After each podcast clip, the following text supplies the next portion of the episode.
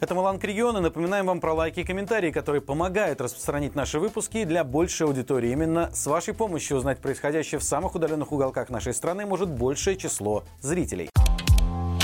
В Гомельской области готовятся к новым военным учениям. Это стало понятно благодаря заявке военного комиссариата Гомельской области на закупку табличек и плакатов на сумму 4000 рублей. Их содержание косвенно указывает на то, что новые учения предполагают проверку степени боеготовности техники.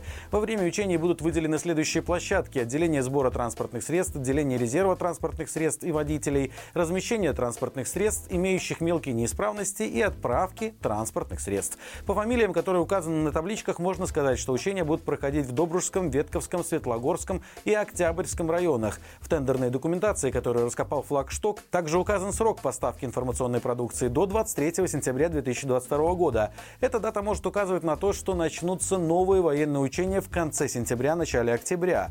Хотя до сих пор Министерство обороны Беларуси никаких анонсов очередных маневров не публиковало.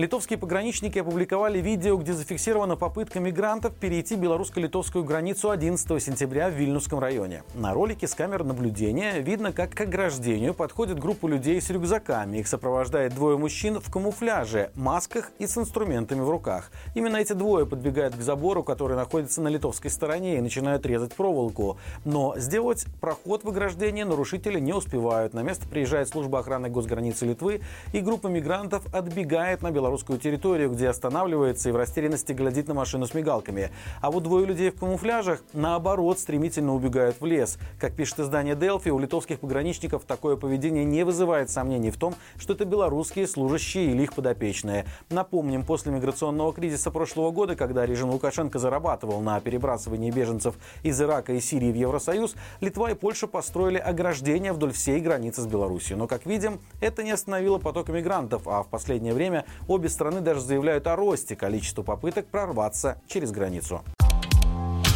Гомельчанка, которая попала в неврологическое отделение 4 городской больницы, настолько была шокирована условиями, что решилась на съемку видео и публикацию его в интернете. На всех окнах медучреждения плесень. Потолок протекает и сыпется на людей. Розетки держатся на скотче, стены обшарпаны. Мебель не менялась еще с советских времен, и это только небольшая часть того, что можно встретить в коридорах больницы. И ведь речь идет не о каком-нибудь заброшенном райцентре в белорусской глуши, а это говорит о том, что такие условия во многих медучреждениях страны, если не сказать во всех.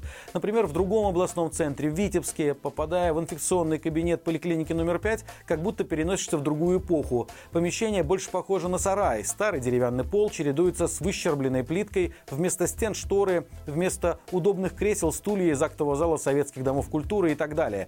Учитывая, что очередная волна COVID-19 уже пришла в Беларусь, в ближайшее время мы продолжим знакомить вас с одной из лучших систем здравоохранения в мире и ее готовностью к борьбе с пандемией.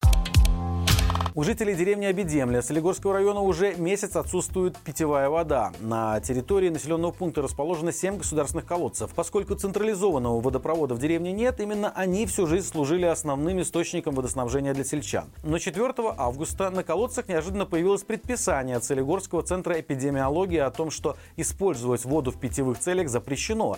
И страшная приписка с предупреждением о возможности возникновения инфекционных заболеваний и массового отравления людей.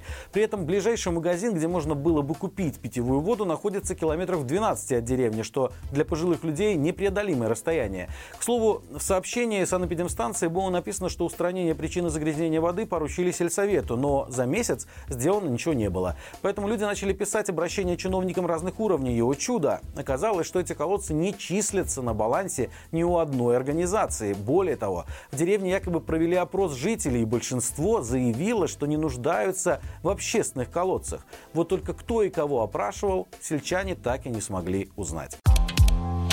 Друзья, напоминаем вам про наши Инстаграм и Телеграм, где мы также рассказываем про самые яркие и важные события в стране и за рубежом. Ну и, конечно же, качайте наше приложение в App Store и Google Play. Достаточно ввести кириллицы и словосочетание «Маланка Медиа», скачать и пользоваться даже на территории Беларуси без VPN.